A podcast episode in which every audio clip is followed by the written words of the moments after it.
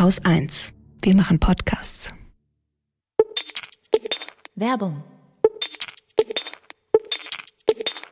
Und da ist er schon vorbei, der weltweite Erdüberlastungstag, der Earth Overshoot Day.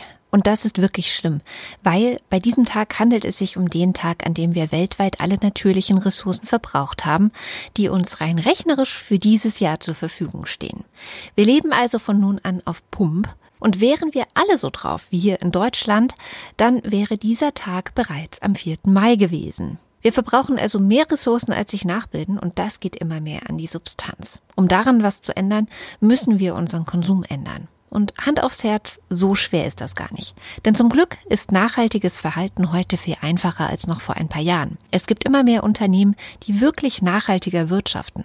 Es sind die Social Businesses, die Gemeinwohlunternehmen und sogenannte B-Corp-zertifizierte Unternehmen. Wenn ihr deren Produkte wählt, unterstützt ihr ein ressourcenbewusstes Handeln und eine lebenswerte Zukunft. Der Ökoenergieversorger Polarstern ist so ein Social Business und auch zertifiziert durch B-Corp und die Gemeinwohlökonomie. Polarstern bietet euch nicht nur hundert Prozent Ökoenergie, sie investieren auch intensiv in den Ausbau der erneuerbaren Energien. Das Ziel ist, mit Energie die Welt zu verändern. Dabei sind ökologische und soziale Ziele genauso wichtig wie ökonomische.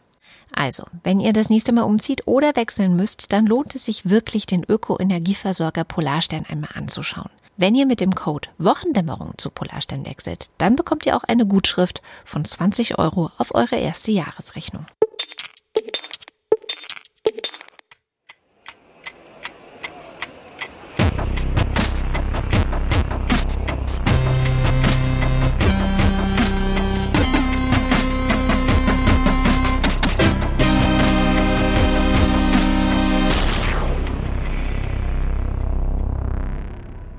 Willkommen zur Wochendämmerung vom elften August zweitausenddreiundzwanzig mit einem U-Boot, Bergkarabach, einer Verurteilung, Mister Wasserstoff, Kometen, Hitzewellen und Rekorden, Rechtsstaatlichkeit, Sham Jaff zu Ecuador, Verkehrsberuhigung, einer guten Nachricht, Infektionen, einem Limerick der Woche, dem Börsenticker, Holger Klein und Katrin Rönicke.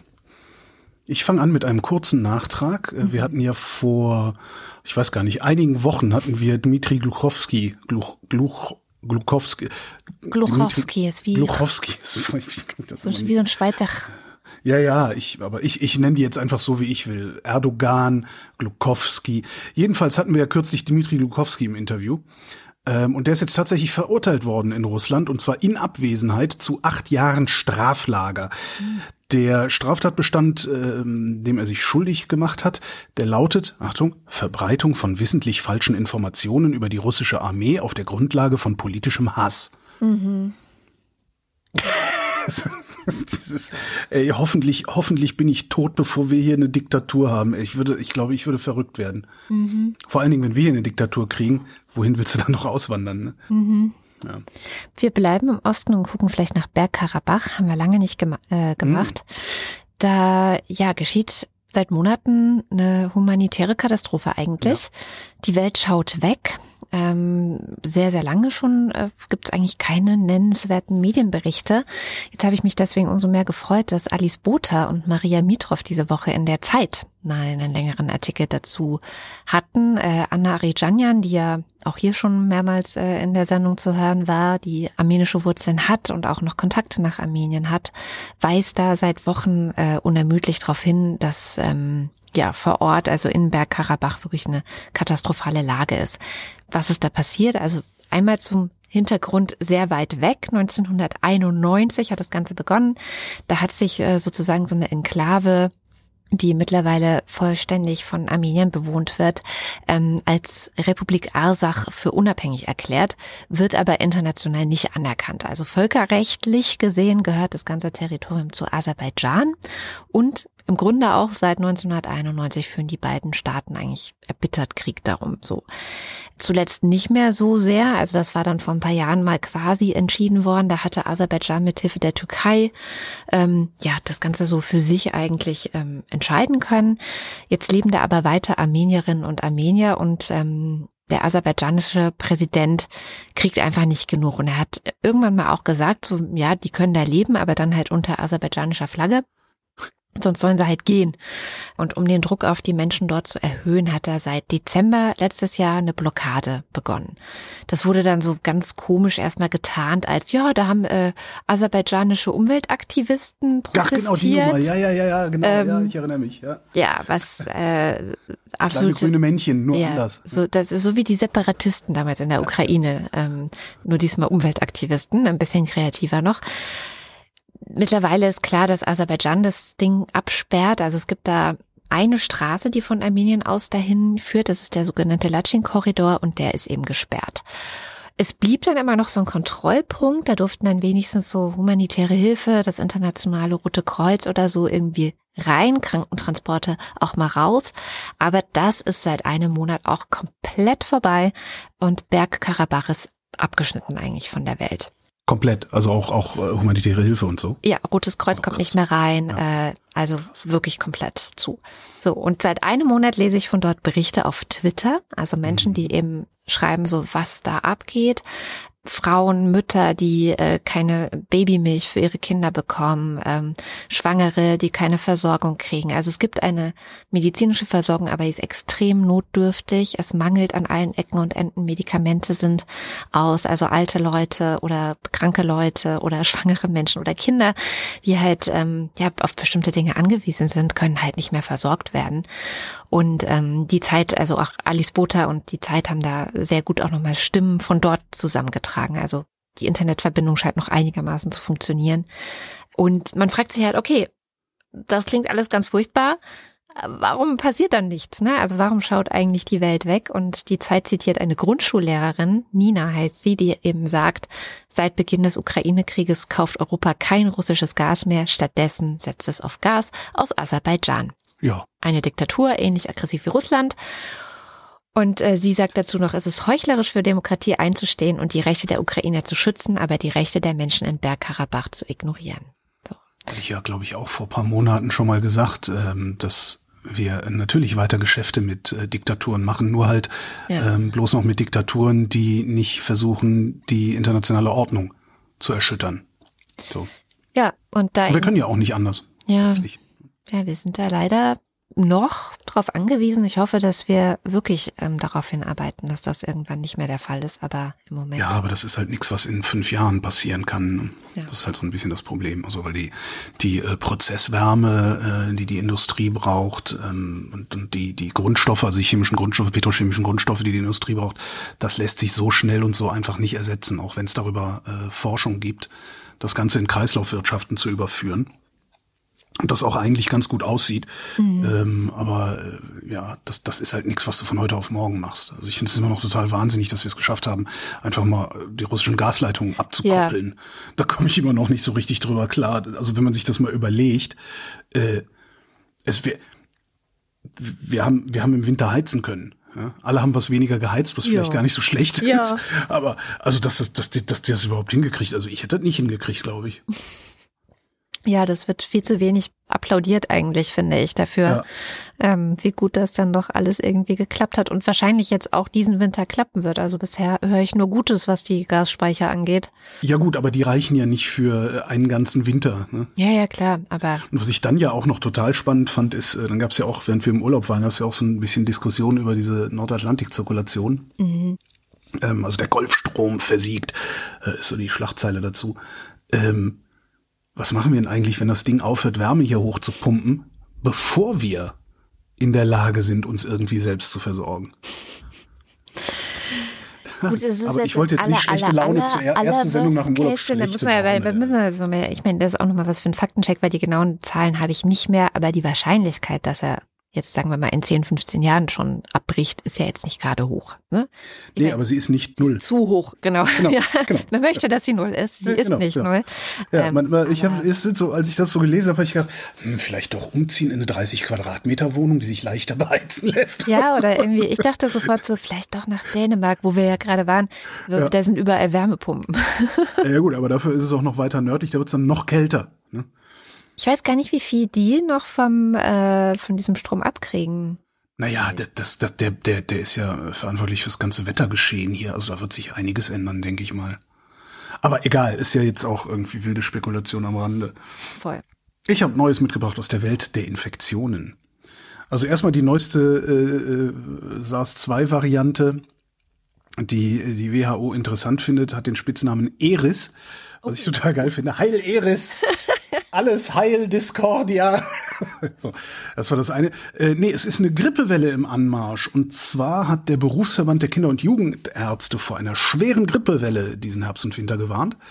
Ähm, wir wissen ja immer, was, was aus der Grippe wird, weil auf der Südhalbkugel, die sind uns sozusagen voraus. Mhm. Da ist gerade Winter und die haben eine Grippewelle und die ist wohl hinreichend schwer, dass die Ärzte ein bisschen Sorge haben, dass sie bei uns auch schwer werden könnte. Ja. Gucken wir mal. Ne? Lasst euch impfen, vielleicht ja. hilft's, dann wird's nicht ganz so ganz so schmerzhaft. Also diese, dieses Jahr ist vielleicht die Grippeimpfung umso wichtiger und vielleicht haben wir auch Glück, dass wir bis dahin einen angepassten SARS zwei Impfstoff kriegen. Wäre auch ganz schön. Dann gibt's ähm, beides auf einmal in den Arm. Ja, so, genau. Und dann gibt's noch eine schöne Nachricht aus äh, der Welt der Impfungen. Ähm, und zwar gibt es einen Impfstoff gegen das respiratorische Syncytialvirus, R S V. War auch letzten Winter ein Riesenthema, weil alle Kinder auf einmal R S V hatten, weil das Immunsystem untrainiert war. Jedenfalls gibt es einen Impfstoff, der Babys im Mutterleib gegen das R S V Virus immunisieren kann. Das heißt, ähm, das ist dieser, dieser, wie heißt das, Welpenschutz, ne? Nee, wie heißt das? Ja, nee. Nestschutz. Nestschutz, das war das Wort, genau. Die Impfung kommt dann im Kind an, hält nicht allzu lang, nur ein paar Monate, aber genau die Monate, wo sich die Kinder überwiegend infizieren und auch überwiegend schwer krank werden, ähm, weil je älter du bist, desto weniger macht dir das R S V Virus aus. Die E M A, die Europäische Arzneimittelagentur, hat das Ding zur Zulassung empfohlen. Und jetzt müssen wir mal gucken, was die ständige Impfkommission sagt. Die sind bei äh, solchen Sachen ja immer extrem zögerlich. Mhm. Ähm, gibt auch ein gutes Argument, dass sie für die, ihre Zögerlichkeit zu Felde führen können. Und äh, das ist genau das Argument, was auch die Schwurbler schwurbeln werden. Denn es gab eine Zulassungsstudie äh, mit äh, etwas über siebentausend Probanden, halbe halbe, wie immer, Placebo-Impfstoff. Ähm, bei den dreitausendsiebenhundert geimpften Frauen gab es zweihunderteins Frühgeburten. Bei den genauso vielen Nicht-Geimpften gab es hundertneunundsechzig Frühgeburten. Das heißt also zweiunddreißig zusätzliche Frühgeburten bei den Geimpften. Das ist statistisch insignifikant. Mhm. Ne? Also Zufall. Ja, wahrscheinlich. So. Ja. Ähm, aber äh, es ist ein Argument. Ne? So, nein, wir warten noch ab, wir mhm. sollten das nicht tun. Und in den U S A waren sie sich auch nicht hundertprozentig sicher, ob der Impfstoff zugelassen werden sollte oder nicht. Ähm, da haben vier von vierzehn Mitgliedern des zuständigen Gremiums, so stand es in der Zeitung, des zuständigen Gremiums haben äh, vier von vierzehn Mitgliedern äh, das Ding abgelehnt. Mhm. Was ganz interessant ist, äh, steht auch im Artikel, dass in den U S A äh, hunderte Säuglinge jedes Jahr an R S V sterben würden. Ähm, und eine Frühgeburt ist jetzt ist scheiße, aber ist jetzt nicht unbedingt ein Todesurteil. Zumindest mhm. ging das aus dem Artikel nicht hervor. Nö, nee, heutzutage eigentlich nicht. Also man sagt so, ab der siebenundzwanzigsten Woche sind ja. die Chancen eigentlich ziemlich gut. Ja, äh, du warst eigentlich gerade schon beim Klimathema. Ich komme ich komm nochmal zurück zum Klimathema. Ähm, und zwar würde ich gerne über die Hitzewellen und Rekorde sprechen, die wir so alle gebrochen haben, während wir schön im Urlaub waren. Ähm, und die Ärsche abgefroren haben genau, unterm und, Regenschirm. Ja, und ich glaube auch viele Scheiße. in Deutschland haben momentan nicht so das Gefühl, dass da gerade so Hitzewellen und Hitzerekorde sind, mhm. weil die das immer noch nicht verstehen, was der Unterschied zwischen Wetter und Klima ist. Ähm, weil bei uns hat es ja geregnet, also keine Ahnung, was die haben, ja, diese Klima, äh, wie heißt das, Klimahysteriker, Klimahysterie ist ja immer dann das Wort. Aber es ist tatsächlich der heißeste Juli jemals gewesen. gewesen, global gesehen. Also so heiß wie ähm, der Juli zweitausenddreiundzwanzig war bisher noch kein Juli seit der Web- Wetteraufzeichnung. Und auch Annika Jöris, die ja letzte Woche hier in der Sendung war, hat auf Twitter schön geschrieben, die lebt ja in Frankreich. Ich zitiere sie einfach, der aktuelle Regen täuscht über dramatische Dürre im Süden Europas hinweg. In Frankreich haben hundertzwanzig Kommunen keinen Zugang zu Trinkwasser mehr. Kein Wasser fließt mehr aus dem Hahn. Sie müssen meist mit Tanklastern aus anderen Regionen versorgt werden. Zitat Ende. Also schon ganz schön krass. Ja, wir in Dänemark hatten es eigentlich ganz gut. Vielleicht ist das das neue äh, Frankreich gut. oder so. Ich musste einen Flutgraben buddeln. Gut haben ist also. Ich fand's gut. Ne? Ich ja, fand's es richtig hat, es, gut. Es, es hatte Spaß. Also, am Ende hat's ja Spaß gemacht. Ja. Trotzdem, ich musste graben. Ja, und aber sehr schön. Ich danke an dieser Stelle Rico Grimm, der alle Rekorde, die während wir in Dänemark gegraben haben, äh, gebrochen äh, wurden, auf Twitter in einem Thread zusammengefasst hat. Und ich dachte, ich lese das mal so übersichtshalber vor, aber man kann das auch alles einfach dann bei ihm direkt nachlesen. Also, die Oberflächentemperatur der Erde liegt weit über dem historischen Mittel. Besorgniserregend ist hier vor allem, wie steil dieser Ausbruch aus dem sonstigen Band war. Also das ist halt so eine, so eine Grafik, da ist so ein Band, wie es sonst immer war, und wir haben so einen ziemlich steilen Ausbruch. Ähnlich sieht es aus ähm, bei den Oberflächen der Meere. Das aktuelle Jahr hat sich sehr weit vom historischen Durchschnitt entfernt. Ein genauer Blick auf die Meere zeigt, wie stark betroffen einige Regionen sind. Hier sehen wir Abweichungen vom historischen Durchschnitt auf der Weltkarte, und dann gibt es dann so Punkte, die knallrot sind, andere nicht so rot. Das heißt, es gibt Regionen, die noch viel mehr als sowieso schon diese Abweichung, die wir im Durchschnitt haben, abweichen. Also es ist ja immer so, so ne? Also manche Regionen trifft es mehr, manche weniger. Das Mittelmeer gleicht einem zu warmen Planschbecken mit stellenweise mehr als fünf Grad zu viel. Vor Neufundland sind es sechs Grad zu viel, und quer durch den Pazifik zieht sich ein zu warmes Band. Und so weiter und so fort. Also ähm, da kommen noch sehr viele andere Tweets in diesem Thread, die äh, sich dann ähm, auf andere krasse Rekorde und Ereignisse beziehen. Und sein Fazit ist dann: Wir leben in einem besonderen klimatischen Moment. Wer glaubt, dass das ein normaler Sommer sei, liegt falsch. Statistisch betrachtet, ähm, aber salopp formuliert, bewegen wir uns hier in der Freak Zone, Freak Zone extrem unwahrscheinlicher Ereignisse. Und er bestätigt das alles oder belegt das alles mit Quellen, hat auch ein äh, Newsletter, wo man diese ganzen Sachen noch ähm, tiefer eingraben kann. Den verlinkt er auch, den verlinken wir natürlich auch in den Shownotes. Also ähm, ja, wir haben es wahrscheinlich in Deutschland gut gehabt. So, verglichen mit dem Rest der Welt, dass wir hier überhaupt mal Regen gesehen haben, ehrlich gesagt. Ich habe in irgendeinem Interview mit irgendeinem Meteorologen irgendwo tatsächlich, keine Ahnung wo, Waldurlaub, ich habe ja hier mal ein bisschen was, genau, äh, der sagte, naja, vor zwanzig, dreißig Jahren war das ein normaler deutscher Sommer. Ja, genau. So, wo ich auch gedacht habe, nein, nein, das war es nicht. Und dann möchte ich auf einen sehr schönen Dialog hinweisen äh, zwischen dir und mir. Ich finde, der sollte der Öffentlichkeit nicht vorenthalten werden. Dann habe ja. ich gesagt, naja, aber damals, ne, Rudi Carrell, äh, wann wird's mal wieder richtig Sommer? So mit Sonnenschein von Juli bis September, wäre ja schon, wäre ja schon toller, bla bla bla bla bla. Woraufhin meine äh, schlauste Ehefrau von allen den Satz sagte, naja, wenn das Wetter damals so gewesen wäre, hätte Rudi Carrell ja nicht drüber singen müssen. Genau. Tja. Tja. Fand ich irgendwie ein Killer-Argument. Naja. Was will man machen? Hier noch ein Killer-Argument. Das Deutsche Institut für Urbanistik, das ich immer wieder einen geilen, geilen Titel finde, weil in einem Roman von äh, Umberto Eco kommt ein Forschungsbereich vor, der heißt zigeunerische Urbanistik, was ich sehr, sehr lustig finde, weil nomadischer Städtebau. Ähm, als Deutsche Institut für Urbanistik äh, hat eine Meta-Analyse gemacht, und zwar über dreißig nationale und internationale Verkehrsberuhigung, Verkehrsberuhigungsprojektstudien. So, angeguckt haben sich Tempo dreißig Zonen, Fahrradstraßen, bessere Fußwege und die Einführung von Superblocks. Superblocks haben sie in Barcelona erfunden. Mhm. Das ist diese Idee, dass, das siehst du auch in Kreuzberg mittlerweile, hier in Berlin äh, teilweise, äh, dicht besiedelte äh, Wohnblocks, also Wohngebiete, mhm. die werden für den Durchgangsverkehr zugemacht. Kraftfahrzeuge dürfen da nur langsam rein und raus, äh, Radler und Spaziergänger haben Vorgang. Ähm, und an den Rändern dieses Superblocks, was ich eine super Idee finde, an den Rändern dieses Superblocks wird der öffentliche Personennahverkehr optimiert. Ah, okay. Das ist eigentlich eine ziemlich geile Idee. Mhm. Und dann hast du halt neuen Raum, ne? Schwammstadt und so Raum mhm. alles. Ähm, in Barcelona, äh, das heißt ja immer, wir müssen mit dem Auto überall hinfahren können. In Barcelona äh, hat sich gezeigt, dass äh, Superblocks wirtschaftlich vorteilhaft sind. Ähm, Nein. Ja, Geschäftssterben heißt es ja immer, ne? wenn, wenn du da nicht parken kannst. Äh, in Barcelona äh, hat es zu einer Zunahme lokaler Läden um dreißig Prozent geführt, also ein Drittel mehr lokale Läden. So, was sie gesehen haben ist, ähm, dass die Untersuchungen, fast alle Untersuchungen schreiben, sie hätten belegt, äh, dass der Verkehr sich nicht verlagert, wenn du Verkehrsberuhigung machst. Ja, ist dann auch immer, nein, dann, dann werden rundrum sind dann alle Straßen verstopft. Das stimmt nicht. Ähm, also das ist, fließt nicht woanders hin, wie wenn du irgendwie einen Staudamm irgendwo hinbaust oder sowas.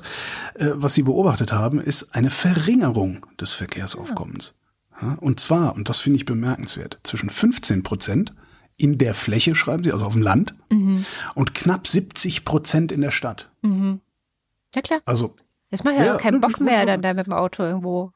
Ja. ja, nee, und du überlegst dir dann halt auch, ja. oh, fahre ich jetzt im Auto hin oder was mache ich? Was ist schneller? Komm, ne? Genau, was ist schneller, was ist komfortabler, ja. was stresst mich vor allen Dingen nicht so sehr. Ja, weil ähm, du musst ja auch einen Parkplatz finden. Das finde ich ja. immer. Das ist, äh, ja, das ist vollkommen äh, Banane. Das ist, äh, ja, ja, das ist, äh, und selbst mit Parkhäusern ist das ja auch, das macht ja auch keinen Spaß. Es macht ja alles keinen Spaß.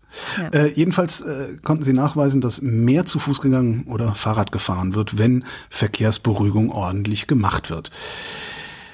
Ich fasse zusammen, und zwar ähm, einfach nur, indem ich den Titel dieser Arbeit nenne. Verkehrsberuhigung, Entlastung statt Kollaps. Und die, die Arbeit bzw. die Pressemeldung zur Arbeit, und da steht dann auch die Arbeit verlinkt drin, äh, gibt's in den Shownotes fürs nächste Mal. Wenn Karl-Heinz dir erzählen will, die Welt geht unter, wenn er nicht mehr überall mit dem Auto hinfahren kann, wo genau er das will, aber behauptet, alle anderen wollen das auch. Ja, dann bleiben wir bei der Verkehrspolitik und schauen bei in unser deutsches Verkehrsministerium.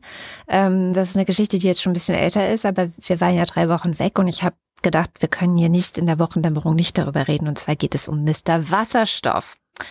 Man wird uns jetzt garantiert vorwerfen, dass wir zur Causa Greichen geschwiegen hätten und jetzt die Causa Bonhoeff besprechen. Zu Recht. Zur Causa uns Greichen geschwiegen? Weiß ich gar nicht. Haben ich habe nichts dazu gesagt. Hast du irgendwas ich war, dazu? Ich glaube, ich, ich, glaub, ich habe im Übermedien-Podcast haben wir darüber geredet kurz. Ja gut, aber das war nicht in der Wochendämmerung. Das ist richtig. Ja. Nee, nee, aber ich, ich aber überlege Du kannst gerade, natürlich trotzdem Werbung dafür machen. Nee, ich, über, ich überlege tatsächlich gerade, ob ich da überhaupt gar nichts zu gesagt habe. Aber ich fand's ich auch ehrlich nicht. gesagt, ich aus gutem Grund auch, weil ich fand's ja. einigermaßen lässlich. Die haben halt, ne, das war halt dumm, jo. was sie da gemacht haben, aber nicht aufgepasst wahrscheinlich. Ich hatte jetzt nicht so den Eindruck, als hätte sich da jemand, als hätte da jemand versucht, sich den Staat zur Beute zu nehmen. Genau, ja. So von daher, und dann gucke ich da halt auch nicht so genau hin. Außerdem bin ich linksgrün versifft und es war ja, ja. meine Partei, die da. Äh, genau. Genau, wir sind also genauso biased wie die anderen Medien, nur andersrum kann man vielleicht genau. sagen. Also ich bin das und du hast es jetzt auch zugegeben. Jedenfalls hatte das Handelsblatt eine recht stutzig machende Personalie im Ver- Verkehrsministerium aufgedeckt. Sie haben geschrieben, und ich zitiere jetzt, der Leiter der Grundsatzabteilung im Haus, auch Mister Wasserstoff genannt, äh, hat mit dem Vorstandsvorsitzenden Vorsitzenden, Vorsi- nein, Vorsitzenden des Deutschen... Vorstandsvorsitzender. Genau. Westerwelle immer gesagt, Vorstandsparteivorsitzender. Des Deutschen Wasserstoff- und Brennstoffste- Brennstoffzellenverbands, kurz D W V, ich werde jetzt nur noch D W V sagen, äh, wie auch mit einem bayerischen Unternehmer befreundet sein sollen und sogar in den Urlaub fahren sollen. So, also der, ist noch, noch kein Problem. Genau, das, das, aber es ist noch kein Problem. Es klingt schon ein bisschen fishy, ja. aber es ist noch kein Problem. Wenn man sich anschaut, warum wir, wie wir uns seit Monaten wundern, warum die ganze F D P so einen komischen Wasserstofffimmel hat, ja, während die Wissenschaft ja eher sagt, okay, es, wir werden was mit Wasserstoff machen in der Zukunft, aber es ist eher begrenzt auf bestimmte Bereiche, weswegen du ja auch gerne von der mystischen Substanz sprichst, ähm, dann wird man hellhörig, aber es wird noch viel besser, denn das Handelsblatt hat recherchiert, welchen Wert diese Freundschaft für den D W V und diesen genannten bayerischen Unternehmer hat. Ich zitiere wieder, der Verband als auch Gesellschaften des Unternehmers erhielten nach Recherchen des Handelsblatts insgesamt rund achtundzwanzig Millionen Euro aus dem nationalen Innovationsprogramm Wasserstoff- und Brennstoffzellentechnologie. Tja, verrückt, ne? achtundzwanzig Millionen. Der Artikel erschien am siebenundzwanzigsten Juli beim Handelsblatt und dann passierte äh, wirklich, ich habe immer wieder geguckt, nichts. Also ja, solange, solange der Asi Springer Verlag ja. äh, keine Kampagne lostritt, ja. ähm, gehen die anderen Medien die Kampagne nicht mit. Das ist äh, also Lobbycontrol hat sofort und schnell reagiert. Mhm. Die sind auch anscheinend an dem Typen schon ein bisschen länger dran. Der auch dann, also Watson C H, das ist eine äh, Schweizer äh, News-Seite sozusagen, die haben auch noch ein bisschen was geschrieben, aber bis mal ein deutsches Medium da drauf gegangen ist, hat es, ich glaube, vier oder fünf Tage gedauert. Es kam nicht in der Tagesschau, es kam nicht in den Heute-Nachrichten, mhm. es kam auch jetzt nicht irgendwie auf der Eins im Deutschlandfunk oder so. Also alle anderen Medien haben sich eher dazu entschieden, nicht auf den Zug aufzuspringen. Das, und das finde ich, ich frage mich wirklich, woher, woher das kommt. Also ob die, also das, die, die Kampagnenmacht des Springer Verlags, die kann so groß gar nicht sein. Also das ist. Anscheinend doch. Äh, nee, anscheinend ist das eher ein Wahrnehmungsproblem in den restlichen Redaktionen. Naja, was vielleicht auch, also mir zumindest aufgefallen ist, als diese Greichen-Geschichte war, gab es tagelang auf Twitter in den Trends den Hashtag Greichen. Ja. Während man bei diesem anderen Typ jetzt nicht mal wusste, wie er heißt, es war in den ganzen Artikeln immer die Rede von Mister Wasserstoff und es war eigentlich nur Lobbycontrol, die mal gesagt haben, ja, der heißt Klaus Bonhoeff. Ja, mhm. Und die den Namen genannt haben, aber trotzdem gab es jetzt keinen Hashtag Bonhoeff, der dann in den Trends hätte landen können, weil wiederum Springer nichts dazu gemacht hat. Und ich kann mir vorstellen, dass das wirklich vielleicht auch so ein Wahrnehmungsproblem von Redaktionen ist, wenn nämlich, ich sag mal, tagelang ein bestimmtes ja. Hashtag auf Twitter, wo sie ja alle sind immer noch. Und sich einbilden, dass da die Öffentlichkeit ja, sei. Ja, mhm. wenn das da ist, dann muss man da auch immer dranbleiben. Auch wahrscheinlich mit dem Hintergedanken, hey, und wenn wir was zu dem Hashtag posten, dann erlangen wir mehr Reichweite vielleicht. Also, ne? Also es ist ja, einmal ein das und dann würde mich auch nicht wundern, wenn jegliche Kampagne gegen die Grünen ähm, auch von den berühmten russischen Trollfabriken äh, massiv befeuert wird. Und jede Kampagne, die hier für, äh, weiß ich nicht, für, für wie nennt man es denn, ja, für den rechten Rand irgendwie spielt, äh, wo ich die F D P ja äh, in weiten Teilen verorte, das finden die ja dann wieder gut. Ja, wahrscheinlich. Also je weiter rechts irgendeine irgendwelche Politiker oder Parteien oder sowas sind, desto stärker werden sie in Ruhe gelassen, eben auch von den Trollfabriken. Ja. Also die gehen ja nur gegen progressive Parteien und PolitikerInnen vor. Ja, jedenfalls, also Aha. das Verkehrsministerium ist sich sehr treu geblieben ähm, und hat äh, bisher keine Konsequenzen gezogen. Es ist einfach nichts passiert. Also ja. nichts. Ja, ist, also ich meine, die, die, also bitte stärke die F D P. Also das war ja die der ausdrückliche Wille des ja. Forschungsvorsitzenden Axel Springer Verlags. Genau. Forschungsvorsitzenden. Aber ich wollte es hier ich nicht unerwähnt wieder lassen. An mich aufzuregen hier. Ja, es wird Zeit, dass wir aus dem Urlaub wieder richtig zurückkommen. Ja, komm ey, bah. Ah, was haben wir denn hier noch Interessantes? Komm, hier, es gibt ein U-Boot. Mhm. Und zwar ein russisches. Und dieses U-Boot ist im Bundestag im Deutschen. Der Spiegel hat diese Woche, also der Spiegel nicht von heute, vom heutigen Freitag, sondern der diese Woche lesbar war, hat berichtet über einen Wladimir Sergijenko. Und der hat sehr, sehr gute, intensive, enge Kontakte nach Moskau. Und zwar genau in dieses Moskau, in dem die Demokratien destabilisiert werden, äh, in das Moskau, in dem diese komischen Fernsehsendungen ähm, aufgezeichnet werden, die wir gelegentlich dann hier sehen. Ähm, und diese Kontakte scheinen so gut zu sein, dass es aussieht, als hätte er mit Abgeordneten der AfD-Bundestagsfraktion eine Klage gegen die deutschen Waffenlieferungen für die Ukraine vorbereitet. Im Juli gab es die, mhm. zumindest die Pressekonferenz dazu. Und als hätten sie dafür in Russland um Hilfe gebeten. Ich sag absichtlich, es sieht so aus, weil es fehlen stichhaltige Belege für die Nummer. Aber es gibt so dermaßen viele Indizien. Ein echt spannender Artikel. Äh, leider hinter der Paywall, aber da gibt es ja Mittel und Wege.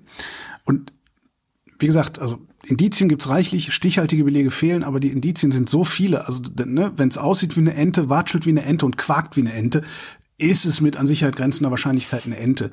Und das ist, wenn du diesen Artikel liest, denkst du so am Anfang, ja, na ja, ich meine, gut, die haben halt, das sind halt irgendwie Büttel, Moskau-Büttel, so sind sie halt. Aber es wird halt irgendwie gefühlt immer schlimmer im Verlauf des Artikels. Im Bundestag arbeitet der Mann für einen A f D-Abgeordneten. Dieser A f D-Abgeordnete heißt Eugen Schmidt und ist auch nicht ganz unverdächtig. Ähm, schon im Einleitungstext der Wikipedia steht, im Zusammenhang mit dem russischen Überfall auf die Ukraine erregte Schmidt wiederholt Aufsehen durch die Wiedergabe russischer Staatspropaganda. Mhm. Der Arbeitgeber von Herrn Sergijenko, also Herr Schmidt, mhm. sagt laut Spiegel, er könnte Vermutungen über Herrn Sergijenko und seine angeblichen Moskauer Begegnungen nicht kommentieren.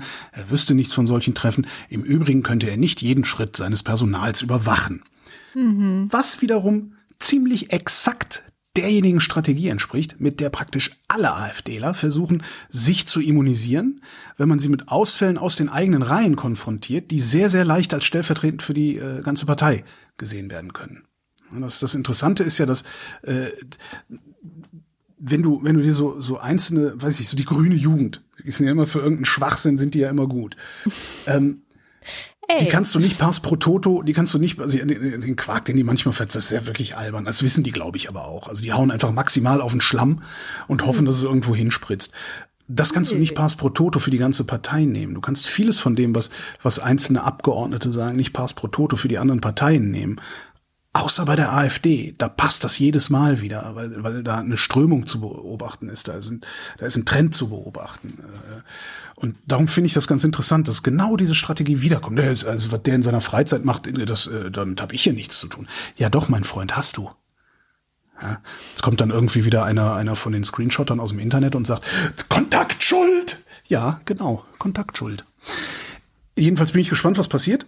Mhm. Ähm, ich empfehle jedem, diesen Artikel zu lesen, sehr, sehr schön. Äh, wenn die nämlich tatsächlich noch einen rauchenden Colt finden sollten, also so ein Ding, das zweifelsfrei belegt, dass die Klage der AfD, die sie da angekündigt haben, unter dem Einfluss Russlands entstanden ist oder unter mhm. Zuhilfenahme Russlands, dann kann ich mir ganz locker vorstellen, dass es den einen oder die andere Juristin gibt, äh, die daraus sowas wie Hochverrat stricken könnten.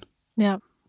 Und das, finde ich, würde diesen Vaterlandsverrätern von der sogenannten Alternative für Deutschland sehr gut stehen, so ein Verfahren. Ach du, ich finde, denen würde noch so ein ganz anderes Verfahren sehr gut stehen. Also ich habe ja versucht, möglichst wenig äh, auf Twitter und überhaupt in den Medien unterwegs zu sein im Urlaub. Aber an diesem AfD-Parteitag ist man irgendwie, also bin ich jetzt zumindest nicht so richtig vorbeigekommen. Bin und, ich schon. ähm, ja, es gibt da auch ein paar ganz schöne Zusammenfassungen der Reden, die da gehalten wurden und so. Und es gab dann auch äh, den den Verfassungsschutzpräsidenten, der hinterher gesagt hat, also er hält die AfD komplett für verfassungsfeindlich. Ja. Ähm, und ich verstehe angesichts dieser ne, neuerlichen Reden, wo auch ganz klar, also unverhohlen, ähm, wirklich verfassungsfeindliche Dinge gesagt wurden und werden, verstehe ich nicht, dass wir so Schiss von einem Verbotsverfahren haben. Also, ja, wenn es in die Hose geht, dann äh, tragen die das, die, diese Fahne vor sich her bis zum Sankt Nimmerleinstag, ne? Ja, klar, man muss sich sehr sicher sein, dass es klappt, ja. Aber ich hoffe, dass irgendwer irgendwo schon mal die Beweise sammelt und das Ganze ähm, versucht auf den Weg zu bringen, weil ich wirklich langsam mir Sorgen um dieses Land mache, vor allem, weil die Partei sich auch wirklich gute Ressourcen von uns Steuerzahlern bezahlen lässt, ja, also Äh, als nächstes dann noch die Stiftung und ähm, die ganzen MitarbeiterInnen und Abgeordnete und auch die Netzwerke, die da möglich geworden sind. Also ich, mir macht es Sorge und ähm, ich finde, Verfassungsfeinde müssen gestoppt werden. Die dürfen wir nicht auch noch mit nicht so stopfen, äh, wie wir andere Parteien zu Recht ja stopfen, weil sie halten die Demokratie aufrecht. Ja, mhm. Ob sie das jetzt auf eine gute oder nicht so gute Art und Weise machen, ja, das ist ja alles streitbar. Aber das sind Demokratiefeinde. Ja. Die wollen die Demokratie beschädigen und ja, in ihren Grundfesten abschaffen. Ja. Genau. Und da, äh, ja, mache ich mir wirklich immer mehr Sorgen. Aber gut. Ja, aber das ist halt, äh, ne, das ist in, in einem nicht unwesentlichen Teil Deutschlands ist das äh, ein Drittel der Wahlbevölkerung, die hinter dieser Partei steht. Das verringert jetzt nicht meine Sorgen, sondern ja, ja klar, Gegenteil, aber verbiete, äh, verbiete das mal. Was glaubst du, was an in Sachsen los ist, in Thüringen, jo. wenn die, wenn diese Partei verboten Gut, wird? Das mag Und sein, das ist, aber die müssen sich dann trotzdem irgendwie erstmal neu wieder organisieren. Also ja, die klar, Partei ist zehn Jahre alt und das hat zehn Jahre gedauert, äh, das zu werden, was sie jetzt ist. Und, ja. Ja, die müssen sich neu organisieren, die, genau. die Mittel sind weg, die, ja. die ganzen, naja, das ist schon richtig, aber das, das fände ich schon halt ein bisschen beruhigender. Alle, alle Leute, die ich kenne, die mit, mit der Bundesregierung zu tun haben oder dem Deutschen Bundestag zu tun haben, die sagen halt hinter vorgehaltener Hand, dass ähm, die deutsche Politik vor nichts mehr Angst hat als vor einer Gelbwestenbewegung, wie es sie in Frankreich gegeben hat. Mhm. Und die löst du natürlich sofort aus, wenn du so eine Partei wie die AfD verbietest. Ich würde es drauf ankommen lassen. Ja, ich, ich bin denke sowieso, ich auch, ja. Ne, also ich, ich gehöre ja zur Fraktion um jeden Preis. Ja, es ähm, hat auch was von einer Wehrhaftigkeit, die die Demokratie haben muss. Und exakt. Im Moment lassen wir uns das äh, einfach so gefallen. Ne? Ja, unter Zuhilfenahme des öffentlich-rechtlichen Rundfunks ja. mit seinen beschissenen Sommerinterviews. Oh mein ja. Gott, ja. Ja, ja. Auf jeden Fall. Ja, das ist auch noch so ein Thema. Aber ja, schauen wir lieber nach Ecuador. Dann müssen wir uns nicht so selbst für uns, ja, unseren Journalismus hier schämen. In Ecuador gibt es demnächst nämlich Präsidentschafts- und Parlamentswahlen. Und entsprechend ist da gerade Wahlkampf. Und mitten in diesem Wahlkampf kam diese Woche die Nachricht, dass einer der Präsidentschaftskandidaten ermordet wurde. Das hat ziemlich viele Leute schockiert. Und was die Hintergründe dieses Mordes sind und wie das Land jetzt damit umgeht, das erzählt uns die Sham. Hallo Kadar. Ja, äh, die Nachricht äh, mag für einige sehr, sehr schockierend gewesen sein, aber tatsächlich häufen sich diese Schlagzeilen aus Ecuador in den letzten Wochen und Monaten, wenn nicht sogar in den letzten Jahren. Und sie sehen immer wieder sehr ähnlich aus. Aber erstmal ähm, zum Mord an Fernando Villavicencio. Man hat auf ihn geschossen, als er am Mittwoch in ein Auto eingestiegen ist. Zuerst hat man nicht gewusst, wer das war. Die Handschrift sah irgendwie aus wie die von Profikillern auf jeden Fall. Ein sehr, also es waren so Headshots. Sehr professionell. Jetzt sind sechs Tatverdächtige mittlerweile festgenommen worden. Ein weiterer ist bei einer Schießerei im Anschluss an dieses Attentat getötet worden. Und es ist sehr viel passiert seitdem, ja, seit Mittwoch. Eine bewaffnete Gruppe namens Los Lobos hat sich gestern zu der Tat bekannt. Und der Präsidentschaftskandidat, der war auch nicht das einzige Opfer, also er war das einzige getötete Opfer, aber es gab mindestens neun Verletzte, darunter auch eine Kandidatin für die Parlamentswahl sowie zwei Polizisten. Und jetzt, wer dafür verantwortlich ist? Ich habe ja schon gesagt, diese bewaffnete kriminelle Organisation Los Lobos, zu Deutsch die Wölfe, hat die Verantwortung für das Attentat übernommen. Ähm, Vielleicht habt ihr es auch mal auf, auf euren äh, Timelines gesehen, das Video, ähm, wo mehrere maskierte Menschen mit Waffen in ihren Händen posieren, während einer so etwas vorliest wie: Jedes Mal, wenn korrupte Politiker ihre Versprechen nicht einhalten und mit unserem Geld im Wert von Millionen Dollar ihren Wahlkampf betreiben, werden sie weggeräumt werden. Das hieße die ganze Ankündigung. Sie haben auch ähm, anderen PolitikerInnen gedroht, dass ihnen dasselbe passieren würde. Ähm, das ist die eine Gruppe, die jetzt Verantwortung dafür übernimmt. Laut Angaben ähm, des Onkels von Villavicencio äh, hat der Kandidat erst letzte Woche Morddrohungen von einer anderen Gruppe bekommen, von der Drogenbande Los Choneros, äh, die wiederum sehr eng mit dem mexikanischen Sinaloa-Kartell kooperiert. Und bevor sozusagen die Los Lobos ihre Verantwortung da also so ausgesprochen haben, hat der Präsident auch schon diese erste heiße Spur genommen. Also auf die ist dann Präsident Guillermo Lasso sofort aufgesprungen, hat die organisierte Kriminalität für die Tat verantwortlich gemacht, das organisierte Verbrechen, das sei jetzt so weit gegangen in Ecuador, schreibt er auf Twitter. Dieses Verbrechen würde nicht ungesühnt bleiben, und hat dann auch seine Solidarität und sein Beileid bekundet mit den Familien und hat auch einen sechzigtägigen Ausnahmezustand angekündigt, ähm, damit er sozusagen die Streitkräfte landesweit mobilisiert, um alle BürgerInnen und den Wahlprozess zu schützen. Die Wahl findet tatsächlich immer noch statt. Das hat mich ehrlich gesagt verwundert, äh, nach so einem Fall, dass das äh, am zwanzigsten August auch wirklich stattfindet. Die Wahlen sind vorgezogen worden, das muss man noch wissen.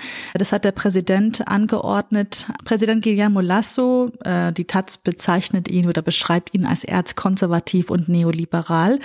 Er hatte ein Amtsenthebungsverfahren gegen ihn laufen, wegen mutmaßlicher Unterschlagung, und hat dann die Nationalversammlung komplett aufgelöst, und deswegen mussten dann die Wahlen vorgezogen werden. Aber kurz zu dem Mann, der jetzt ermordet wurde. Fernando Villavicencio war einer von acht KandidatInnen bei den Präsidentschaftswahlen jetzt äh, in neun Tagen. Er war zugleich ähm, derjenige, der sich besonders stark gegen Korruption ausgesprochen hat, war auch Journalist, investigativer Journalist und auch schon zuvor in der Politik tätig, hat immer wieder die weit verbreitete Korruption, wie gesagt, kritisiert. Man kannte ihn. Und Drohungen hätte er auch genug erhalten. Ich meinte ja auch am Anfang, dass die Lage in Ecuador schon länger nicht mehr so in Ordnung zu sein scheint. Auch schon vor dem Mord an Villavicencio hat das Land in einer schweren politischen Krise gesteckt. Die Tat ist nicht der erste Mord an einem hochrangigen Politiker in Ecuador. Erst vor drei Wochen wurde der Bürgermeister Mantas, der drittgrößten Stadt des Landes, bei einem Anschlag getötet. An sich sind auch Regierung und Parlament äh, nicht gerade beliebt bei der Bevölkerung, und man versucht schon seit längerem eine Antwort auf die Frage zu finden, wieso denn die Mordrate im Land letztes Jahr, zweitausendzweiundzwanzig, die höchste in der Geschichte des Landes war, und wieso sie sogar die Mordrate von Mexiko und Brasilien überstiegen hat. Ähm, nur zum Vergleich, zweitausendsiebzehn lag die Mordquote bei einem Jahresschnitt von fünf pro hunderttausend EinwohnerInnen und letztes Jahr bei fünfundzwanzig. Und ExpertInnen befürchten, dass diese Zahl dieses Jahr sogar weiter steigen wird auf bis zu fünfunddreißig Morden, und das Land gehört leider heute schon zu den gefährlichsten Ländern der Region. Für manche ExpertInnen ist das Ganze einfach eine Folge struktureller Ursachen in der Justiz und in den Sicherheitsorganen. Äh, mal zusammengefasst, ab zweitausendachtzehn, so sagen ExpertInnen, habe man die staatlichen Institutionen so geschwächt, dass man nicht mehr wirklich Etat, Geld hatte für die Sicherheit. Das ist ein Faktor. Der nächste Faktor ist, dass in Ecuador eigentlich zwischen, ja, zwischen zwei sehr gefährlichen Ländern äh, steckt, nämlich Peru und Kolumbien, den beiden größten Kokainproduzenten der Welt. Also gefährlich in dem Sinne, dass sehr viel organisierte Kriminalität rund um Drogen dort existent ist und dass Ecuadors staatliche Institutionen so schwach sind. Das sei den zwei Ländern zugute gekommen, so die ersten Berichte, denn Kolumbien habe im letzten Jahr die Erträge um fünfundzwanzig Prozent gesteigert, Peru hat die Produktion sogar verdoppelt. Ob das jetzt wirklich kausal zusammenhängt, weiß ich nicht, aber das vermuten zumindest einige. Und ein weiterer Grund, und das war ja auch einer der Gründe, weswegen Villavicencio so bekannt wurde: das Land ist korrupt. Und weil das Land so korrupt sei, hatte, hatte, das hat auch da, dazu gesorgt, dass die Drogenkartelle auch in den Institutionen Fuß fassen. Und da wird ihm ja sehr viel vorgeworfen. Auch bei den Pandora Papers ist Guillermo Lasso auch vorgekommen. Ist beispielsweise bekannt geworden, dass er Konten in Offshore-Paradiesen besitzt. Ihm wird auch vorgeworfen, dass er Gelder veruntreut hat, wie ich schon vorhin gesagt hatte, im Zusammenhang mit so Öltransportverträgen. Und sein Schwager hätte auch Verbindungen zur albanischen Mafia und so weiter und so fort. Also deswegen liegt bei einigen so ein bisschen auch ein anderer Motiv nahe, dass der Journalist und der Präsidentschaftskandidat vielleicht aus anderen Motiven als denen der organisierten Kriminalität erschossen wurde. Auf jeden Fall seine Schwester, Patricia Villavicencio, macht die Regierung mitverantwortlich. Unter anderem, weil sie ihren Bruder nicht ausreichend auch geschützt haben. Genau, das ist jetzt alles aber Spekulation. Die Medien in Ecuador sind da sehr, ja, es kommt ein Artikel nach dem nächsten sozusagen raus. Und die Wahrheit muss, glaube ich, erst noch herausgefunden werden. Dann hoffen wir, dass das auch passiert. Vielen Dank, liebe Sham, und bis nächste Woche. Bis nächste Woche. Da würde jetzt natürlich super hinpassen, über den Putsch im Niger zu reden. Aber ganz ehrlich war mir das... Das ist mir noch zu sehr im Fluss, mhm. um äh, mich da sauber einzuarbeiten und mir eine Haltung dazu zu überlegen, obwohl ich vielleicht gar keine haben müsste. Äh, was ich ganz interessant finde aber an dieser Niger-Geschichte ist, ich hatte im Februar in der Wochendämmerung schon mal über France-Afrique erzählt. Mhm. Ähm, das ist diese äh, Charles de Gaulle-Idee gewesen, ähm, den Einfluss äh, vor allen Dingen über Westafrika zu behalten ähm, nach der Dekolonialisierung. Und ähm, da haben sich ja so einige Länder äh, ja schon gegen Frankreich gewandt, zuletzt Mali, äh, wo wir auch große Probleme hatten. Die haben ja die französischen Truppen richtig rausgeschmissen, richtig gehend. Das heißt, da gibt's jetzt äh, im Grunde ein weiteres Nachbeben der Dekolonialisierung oder der Kolonialisierung. Wahrscheinlich ist das immer noch Dekolonialisierung, die da stattfindet. Ich bin mal gespannt, was daraus wird. Also ECOWAS, also die die Wirtschaftsvereinigung oder West- Westafrikanische Wirtschaftsvereinigung, ähm, die haben ja angekündigt, Sanktionen und eventuell sogar Truppen in Bewegung zu setzen. Ultimatum ist abgelaufen. Äh, jetzt versuchen sie es doch diplomatisch. Afrikanische Union hat sich hinter ECOWAS gestellt. Also es ist alles gerade sehr im Fluss und ähm, ich habe nicht das Gefühl, dass ich verstehe, was da los ist. Vielleicht müssen wir mal jemanden fragen, der sich damit auskennt. Entweder das oder vielleicht noch ein, zwei Wochen warten, mhm. äh, bis ein paar Analysen kommen, die nicht ganz so hektisch sind. Weil es ist im Moment ist es wirklich so, die Sanktionen sind eine super Sache. Nein, die Sanktionen sind das genaue Gegenteil muss passieren. Wir müssen mehr Geld ausgeben, um die Demokratie zu retten. Und so. Also ja, man weiß es nicht. Ja. Kommen wir zu etwas, wo wir uns ein bisschen besser auskennen oder auch nicht, aber wo ich äh, welche kenne, die sich auskennen. Und das ist unter anderem Abgeordnetenwatch. Die äh, von Abgeordnetenwatch, die haben eine Nachricht gebracht, die Tage, die in meiner Wahrnehmung überall anders untergegangen ist. Und hm. zwar hat die E U-Kommission, äh, die legen Berichte vor, und zwar über die Rechtsstaatlichkeit ihrer Mitgliedsländer. Mhm. Ähm, der zweitausenddreiundzwanziger Bericht ist vorgelegt. Äh, und natürlich ist da auch Deutschland mit drin. Wir, ne, wir hacken immer so schön auf Ungarn und den Polen rum und so, aber äh, bei uns ist auch nicht alles toll, wobei es wahrscheinlich nie ganz toll sein kann. wenn du davon ausgehst, was eigentlich möglich sein sollte. Nichtsdestotrotz, Deutschland und die Rechtsstaatlichkeit.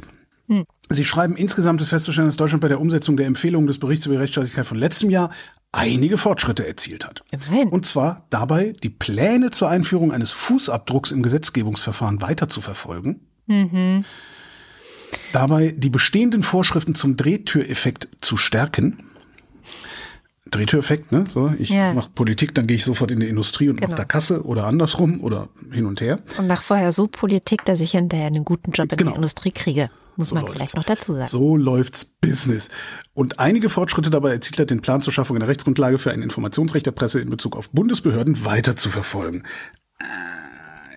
Ich finde, wenn jemand Fortschritte dabei erzielt hat, Pläne weiter zu verfolgen, mhm. hat er eigentlich nichts gemacht. Gar nichts gemacht. Ja. Genau. So, das ist so ein bisschen die Selbstverpflichtung der deutschen Industrie. Ähm, das war jetzt aus dem Bericht selbst äh, und die geben auch einige Empfehlungen, was zu tun ist. Schöner ist aber die Liste, die ähm, Abgeordnetenwatch daraus gemacht hat. Die ist nämlich ein bisschen verständlicher. Die Kommission sieht Handlungsbedarf bei den Nebentätigkeiten von Abgeordneten. Das sei hm. unzureichend geregelt, sagen sie. Sie sagen sogar, dass dort Anlass zur Sorge besteht. Hm? Die Offenlegung von Vermögenswerten der Abgeordnete ist zu lückenhaft. Lobbyismustransparenz ist nicht gut genug. Korruptionsparagraf muss verschärft werden, um, Achtung, Zitat, unethische unternehmerische Tätigkeiten von Abgeordneten besser ahnden zu können. Maskendeals. Drehtüreffekt sind weitere Regulierungen und Regeln erforderlich. Im Wechsel äh, in die Wirtschaft äh, empfehlen sie eine längere obligatorische Karenzzeit. Momentan sind es achtzehn Monate. Ähm, Parteispenden, da mangelt es an personellen und finanziellen Ressourcen in der Bundestagsverwaltung, um die Aufsichts- und Kontrollfunktion des Parlaments zu stärken. Außerdem hat die E U-Kommission Bedenken, wenn sie darauf guckt, wie viel Zeit vergeht nach der Spende bis zur Meldung der Spende. Hm? Und äh, beim Thema, das fand ich schön, Politsponsoring ist auch sehr schön, da weisen sie wiederholt auf die Notwendigkeit niedrigerer Schwellwerte und einer verschärften Dokumentationspflicht hin. Tja, mhm. es ist noch viel zu tun. Genau, wer sich an Rechtsstaatlichkeit einlesen will, geht nicht nur um Deutschland, sondern um alle E U-Staaten, mhm. aber das Deutschland-Ding ist ausdrücklich äh, verlinkt. Das war das Wort, verlinkt. Sehr schön. Dann kommen wir doch zur guten Nachricht der Woche. Mhm. Es ist eigentlich eine gute Nachricht des Monats, weil wir so lange weg waren und ich mir die Freiheit genommen habe, mir aus den vergangenen Wochen die schönste rauszusuchen, oder die, die mm. ich am schönsten finde, sagen wir es so. Sie kommt aus Frankreich und äh, Frankreich hatte nämlich eine, wie ich finde, super Idee. Le Monde hat darüber berichtet, ähm, und zwar will der Staat den Menschen einen Zuschuss geben, wenn sie ihre Klamotten oder Schuhe reparieren lassen. Warum? Naja, damit halt nicht mehr so viel weggeworfen wird. Ähm, siebenhunderttausend Tonnen Klamotten werden im Jahr von den Franzosen weggeworfen. Und das soll jetzt, so krass. Das ist eine unfassbare Zahl. Und äh, das liegt auch daran, dass natürlich oft die Leute merken so, ja okay, jetzt ist was kaputt, aber wenn ich es mir neu kaufe, ist es billiger, als wenn ich es reparieren lasse. So, naja, ist ja ganz oft so. Wo willst du es denn reparieren lassen? Das ist ja das viel größere Problem. Findest du? Find doch mal einen Schuhmacher. Ein Schuhmacher ist schon schwieriger, das stimmt. Ja. Also in großen Städten gibt es auf jeden Fall noch welche. Ähm, aber eine Schneiderei finde ich jetzt eigentlich überhaupt kein Problem. So. Das stimmt, und Schneidereien gibt es reichlich. Vielleicht ist das auch ein positiver Nebeneffekt, äh, habe ich mir dann gedacht, dass es vielleicht auch dieses Gewerbe an sich wieder stärken könnte. Ne? Also das ganze System funktioniert dann so, dass SchuhmacherInnen und Schneidereien aufgerufen sind, äh, wie es in Le Monde genannt wird, dem System beizutreten. Also es ist dann so ein, ein Netzwerk wahrscheinlich, wo man sagt, okay, ich mache mit. Und ähm, wenn dann Leute was zum Reparieren vorbeibringen, also zum Beispiel eine Schuhsohle repariert werden soll, ja, was ja der Klassiker ist, dann gibt es dafür vom Staat einen Zuschuss von sieben Euro. Und ähm, wenn man ein Kleidungsstück äh, reparieren lassen will, dann gibt es zehn bis fünfundzwanzig Euro, je nachdem, ne, wie aufwendig das ist. Ich würde ja nur noch Sachen reparieren lassen. Oder? Ich würde ja nur noch hier diese Altkleidercontainer plündern, die kaputten Sachen nicht reparieren lassen.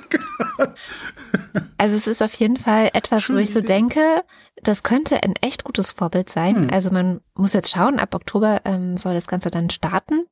Aber wenn das dazu ermuntert, zu sagen, okay, äh, es ist gar nicht mehr so viel billiger, jetzt ein neues zu kaufen. Ich lasse es vielleicht reparieren. Mal gucken. Also wenn es so läuft, wie sich die Leute das vorstellen, dann finde ich, sollten wir das hier auch machen. So, und ich kontere das jetzt mit einer schönen Meldung. Ja. Es ist Perseidenzeit. Ah. Ja? Sternschnuppen, Regen, nicht der größte, den es gibt. Die geilsten äh, sind dummerweise, wenn es kalt ist, irgendwann im Dezember, also zum Jahreswechsel rum. Also das, wenn das Wetter mitspielt, können wir die Perseiden sehen. Die sind schon seit einiger Zeit am Himmel zu sehen. Ähm, dauert immer so ein paar Wochen, dass, dass, dass die auf uns runterregnen oder runterzuregnen scheinen. Ähm, das Maximum wird in der Nacht von Samstag auf Sonntag erwartet.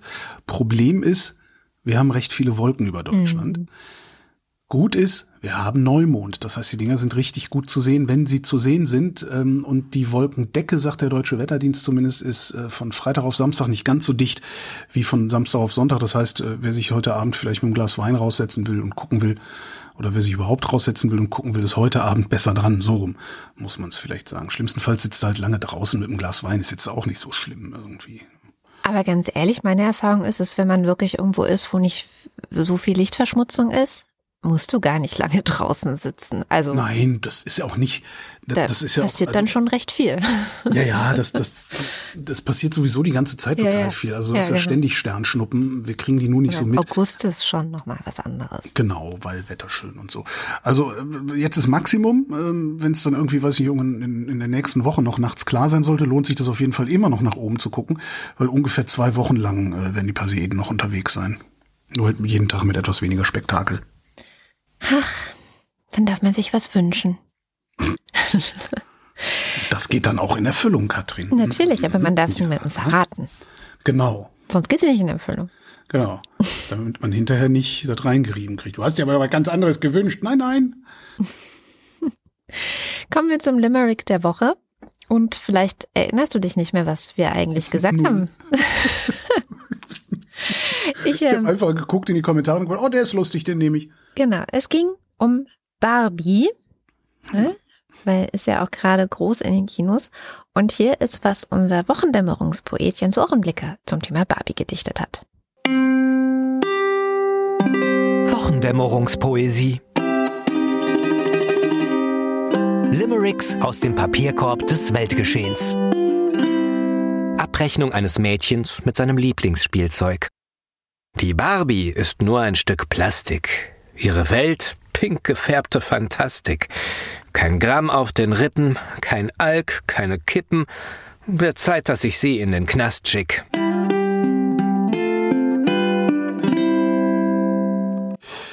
Ich habe diesmal einen Limerick von Christian aus den Kommentaren gezogen. Der geht so.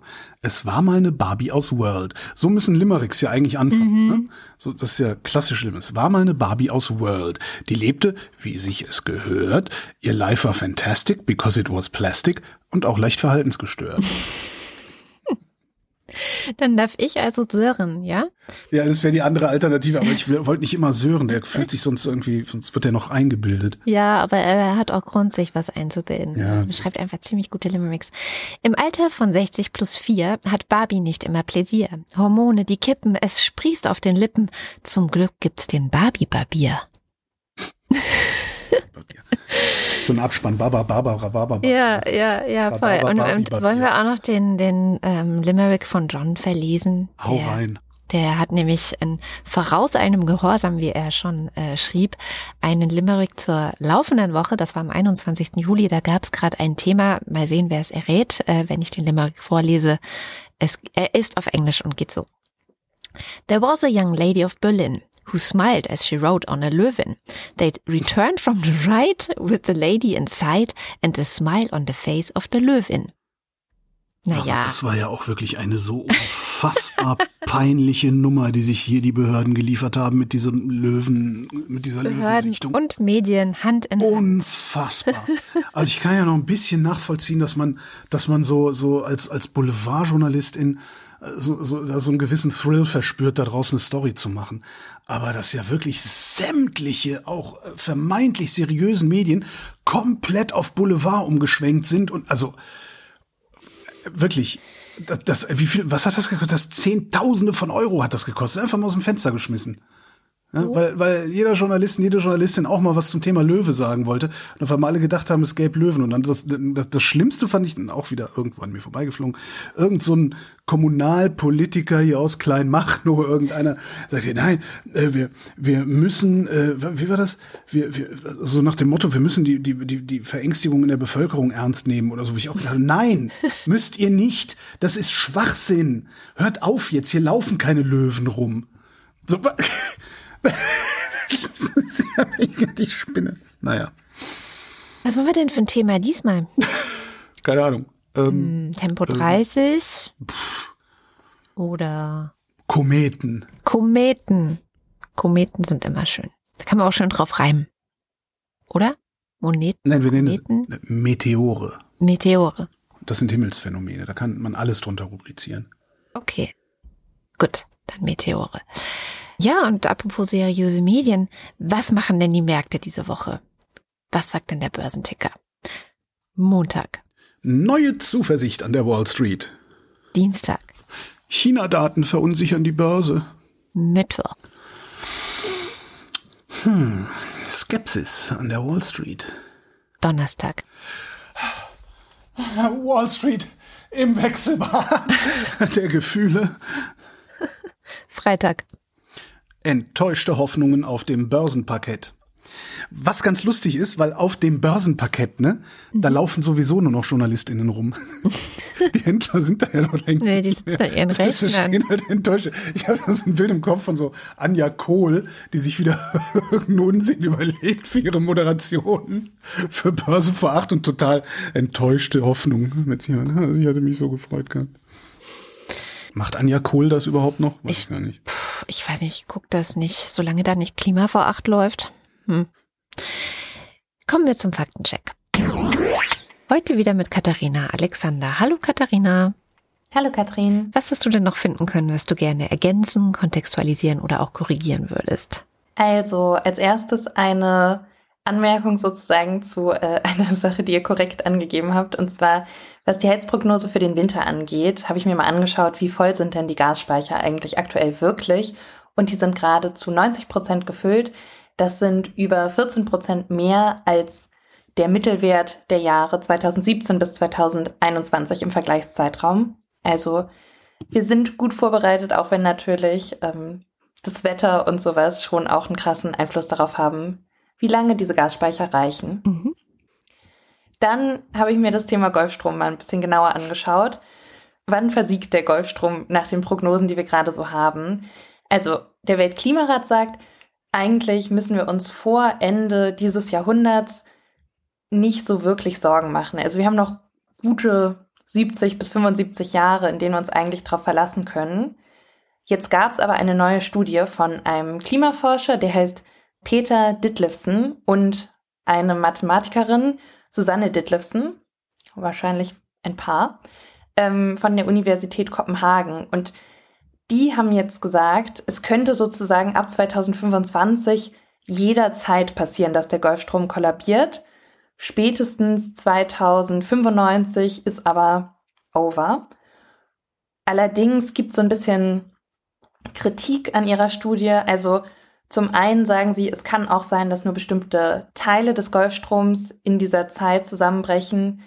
Und ähm, im R N D wurde auch noch Johanna Bär ähm, zitiert, die auch Kritik an der Studie geäußert hat. Johanna Bär ist die Leiterin für Klimamodellierung am Zentrum für Erdsystemforschung und Nachhaltigkeit an der Universität in Hamburg. Und äh, die sagte dazu, Zitat, die rein statistische Untersuchung zur A M O C, das ist die Atlantische Umwälzungszirkulation, die fokussiert ausschließlich auf Oberflächentemperaturen im Nordatlantik. Damit wird die Studie der Komplexität des Klimasystems in vielerlei Hinsicht nicht gerecht. Mhm. Also wie aussagekräftig diese Prognose ist, würde ich mal in Frage stellen. Ja. Dann habe ich mir angeschaut, was war jetzt eigentlich dieses zuständige Gremium aus den U S A, das über die Zulassung des R S V-Impfstoffs entschieden hat. Und das war die F D A, also die Food and Drug Administration. Mhm. Und ähm, vielleicht auch noch eine weitere gute Nachricht äh, zu diesen Superblocks oder in Berlin heißt es auch eher Kiezblocks. Es gibt hier eine Initiative, die sich dafür einsetzt, dass es in Berlin hundertachtzig Kiezblöcke, Kiezblocks, wie auch immer, geben soll. Und es gibt in Berlin schon fast siebzig aktive Gruppen, die sich eben im, in ihren Bezirken dafür einsetzen, dass es solche Kiezblocks geben soll. Und über zwanzig wurden auch schon politisch abgesegnet oder umgesetzt. Hm, schön. Dann zum Thema Vetternwirtschaft. Ich dachte vielleicht für alle, die sich fragen, was war das nochmal, Causa Greichen. Ähm, Patrick Greichen war bis Mai der Staatssekretär im Wirtschaftsministerium, enger Vertrauter von Habeck. Und er hat damals als Teil einer Kommission, die der Deutschen Energieagentur ähm, potenzielle Kandidaten für die Chefposition dort vorschlagen sollte. Ähm, in dem Zuge hat er sich für seinen alten Schulfreund und Trauzeugen Michael Schäfer als Kandidaten ausgesprochen und diesen Interessenskonflikt dann auch erst ein bisschen spät offengelegt. Und außerdem gab es auch noch so einen Fall, wo er einen Projektantrag bewilligen sollte über eine sehr große Summe Geld, also ich glaube sechshunderttausend. Und ähm, die wurden dann dem Bund-Landesverband zugesprochen und in diesem Landesverband ist seine Schwester Vorstandsmitglied. Hm. Und daraufhin musste er dann seinen Posten verlassen. Hm. Ich habe auch noch einen kleinen Nachtrag zu dem berüchtigten Mister Wasserstoff. Du hattest ja erzählt von diesem Deal, wo es um rund achtundzwanzig Millionen aus so europäischen Fördertöpfen gehen sollte. Und äh, den Deal gab es auf jeden Fall. Es gab aber auch noch einen zweiten. Und zwar wurde diesem ominösen Unternehmer ähm, wurden zweiundsiebzig Komma fünf Millionen Euro zugesichert, um ein Wasserstoffzentrum in Niederbayern aufzubauen. Also insgesamt geht es um rund hundert Millionen Euro, die das Verkehrsministerium da, ähm, naja, Leuten gegeben hat, also mit denen äh, man in den Skiurlaub fährt. Ja. Das war's heute von mir. Vielen, vielen Dank. Bis zum Sehr nächsten gerne. Mal. Schönes Wochenende. Und damit sind wir am Ende der Sendung. Wie immer bedanken wir uns sehr herzlich bei allen, die diese Sendung möglich machen und unterstützen. Falls ihr noch nicht dabei seid, auf wochendämmerung punkt de findet ihr alle möglichen Wege, wie ihr das tun könnt. Da gibt es eine Kontoverbindung, wo ihr direkt überweisen könnt. Ansonsten gerne auch bei Steady. Wenn ihr uns bei Steady unterstützt, gibt es immerhin einen werbefreien Feed dafür. Und falls ihr bei den Ultras oder im Fanclub seid, dann lesen wir eure Namen vor. Und das kommt jetzt. eins. Was Abi? Wing Commander Lord Flasher zitiert, wahllos aus Flughandbüchern. Applicable Performance Regulation are laid down in the Air Ops, ach nee, das ist Versal geschrieben, in the Air Ops Part Cut, Subpart C, Section eins, Chapter eins and two. Alexander Bohn sagt, pendelt jetzt im Sommer genusstechnisch zwischen Bier und Weinfranken hin und her. Lecker, aber sicher ziemlich ungesund auf Dauer. Bierfranken, super. Mark Bremer. Got me a movie. I want you to know, slicing up eyeballs, I want you to know, girly, so groovy, I want you to know, don't know about you, but I am un... Ah. Un Chien Andalusia, I'm a Chien Andalusia, I am un Chien... Eigentlich müsste es Chien Andalou heißen, aber gut. Chien Andalou? Das äh, Chien Andalou ist ein Film von... Äh, äh, äh, äh, oh! Ich, ich mach's noch fertig. I'm a Chien Andalusia, wanna grow up to be a debaser. What? Hab ich, was habe ich da gerade gelesen? Ähm, also, äh, Slicing Up Eyeballs, Girly So Groovy, das, äh, das ist aus äh, Chien Andalou von Luis Buñuel, hm? Ein Film. Und äh, vermutlich gehört das da irgendwen, aber warum Chien Andalusia? Hm? Je ne sais pas. Eskapismus A D, danke fürs Zurückholen. Oliver Delpi. Für mehr Hundsnacks, der Maya-Fanclub. Silke Dietz. Der Dösewicht. Doris Day wie Doris Day. Olaf und Fiete, feiner Fiete. Erik Fröhlich. David Hasenbeck. Adrian Hauptmann. Stefan Hafranek. Katharina Hüll. Der Jan. Matthias Johansen. Arndt J. Kästner. Müsli, Müsli, Miam, Miam, Miam. Reglo Nil. Rufus Platus. Volker Racho. Nu, sagen Chris und Moni. Jörg Schickis für mehr Flausch. Joachim Ullas. So, dann muss und so weiter. Jens Wieweg. Bernd und Froschi Wehmöller. Andreas Werner. Justus Wilhelm. Cindy und Timmy Wüst. Entschuldige mich kurz. Американская фирма Transceptor Technology приступила к производству компьютеров «Персональный спутник».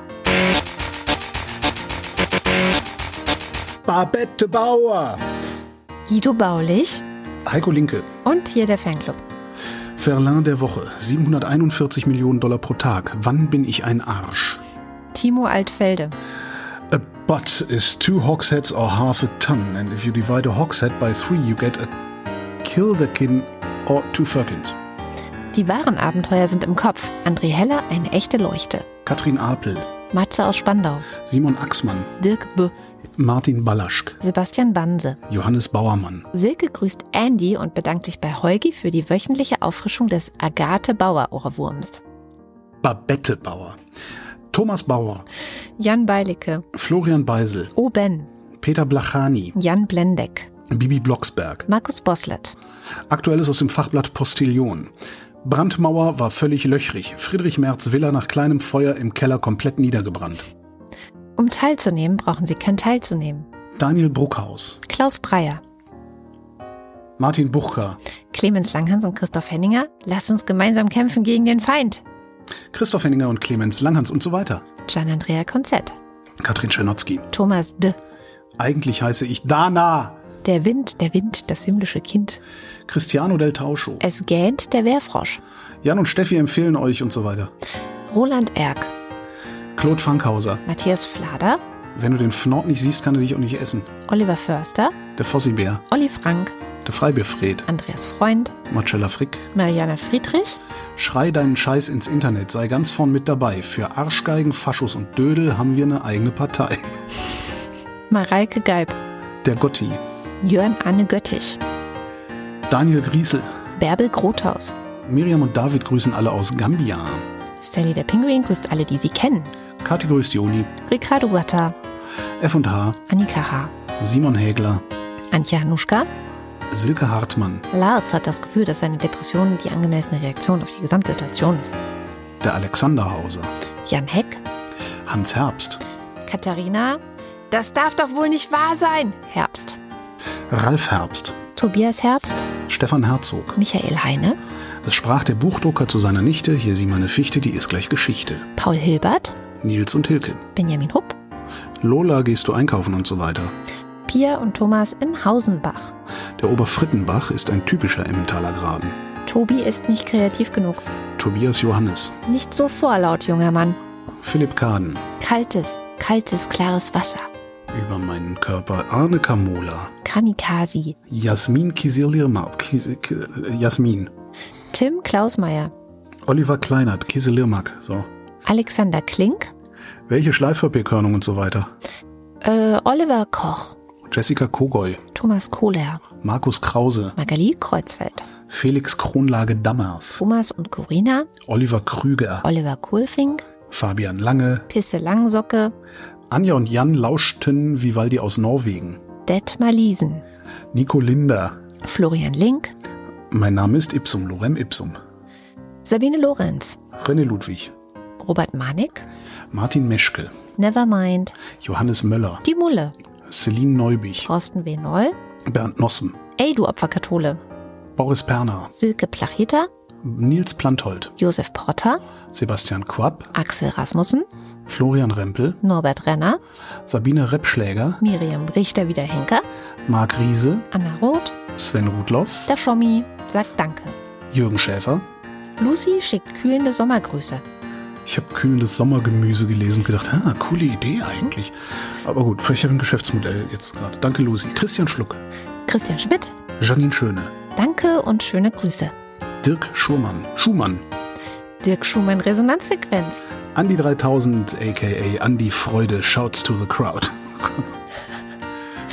Hallo, ich bin Travis Clue und so weiter. Chip und Chap und so. Markus und Julia sind Fans der Wochendämmerung, genau wie? Der Kopf ist nicht zum Nicken, sondern zum Denken da.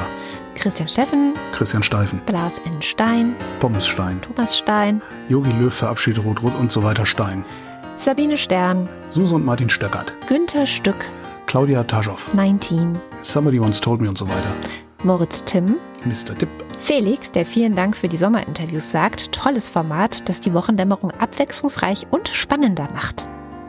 Danke. Und uns Urlaub beschert, muss ja. man ja auch mal sagen. Das ist, ja.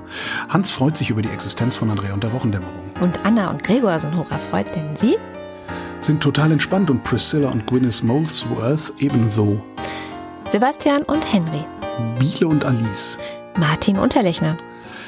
Biele und Alice und so weiter übrigens. Jan van Finkenreue. Henning Feller. Audra Fischer. Jannik Völker. Viele Grüße an alle Urlauber aus der Heimat von Andy oder Andi, je nachdem. Andreas Waschk. Martin Wittmann. Mein Name ist Lose. Wird es günstiger, wenn ich gleich mehr nehme? Es gibt Menschen, die davon leben, an dem Ast zu sägen, auf dem wir alle gemeinsam sitzen. Wir sollten eigentlich etwas dagegen tun, aber all die Arbeitsplätze in der Astsägeindustrie. Tobias Wirth. Vorweg, Kinders, Köfte, Odonien und ich kann nicht dabei sein. Sebastian lädt zu einem letzten Quiz ein, bei dem Filme rudimentär beschrieben werden. Zur Feier des Tages erlebt ein Typ im Unterhemd eine furchtbare Weihnachtsfeier im Büro seiner Frau. Moment, das hatten wir doch schon. Nee. Das ist Die Hard. Echt? Ja, nur. Aber Odonien war doch neu. Das stimmt, Odonien ist neu. Willst du noch mal darauf hinweisen? Mal darauf hinweisen. Am einundzwanzigsten achten gibt es das äh, mittlerweile schon legendäre äh, Vrind-HörerInnen-Treffen Odonien dreiundzwanzig am einundzwanzigsten achten im Odonien in Köln. Leider haben wir Zugriff auf äh, die ganze Infrastruktur erst ab achtzehn Uhr ähm, und nicht wie sonst so ab fünfzehn, sechzehn Uhr. Da ist was dazwischen gekommen und das liegt außerhalb meines Einflusses. Aber ich habe gedacht, ich fahre einfach was früher hin für den Fall, dass das nicht alle mitgekriegt haben. Also falls ihr kommen wolltet, und das äh, könnt ihr ja mal weiter erzählen, dass äh, der Grill erst ab achtzehn Uhr funktioniert. Auch WochendämmerungshörerInnen willkommen? Auch, ja, vor allem die Mädchen. Gut, dann äh, Nico Erfurt. Sven Hennissen. Jennifer Herbert. Matthias Thome ist der kleine Kapitän. Anja und Bruno Kirschner. Anna und Georg mit dem kleinen Knusprig. Evelyn Künstler-Wiesmann. Susanne Schulze. Familie Felten und Knecht. Und Christoph Ziesecke. Vielen herzlichen Dank. Ja, vielen, vielen Dank. Wir leben davon. Ich auch. Und das war die Wochendämmerung vom elften August zweitausenddreiundzwanzig. Wir danken für die Aufmerksamkeit. Tschüss.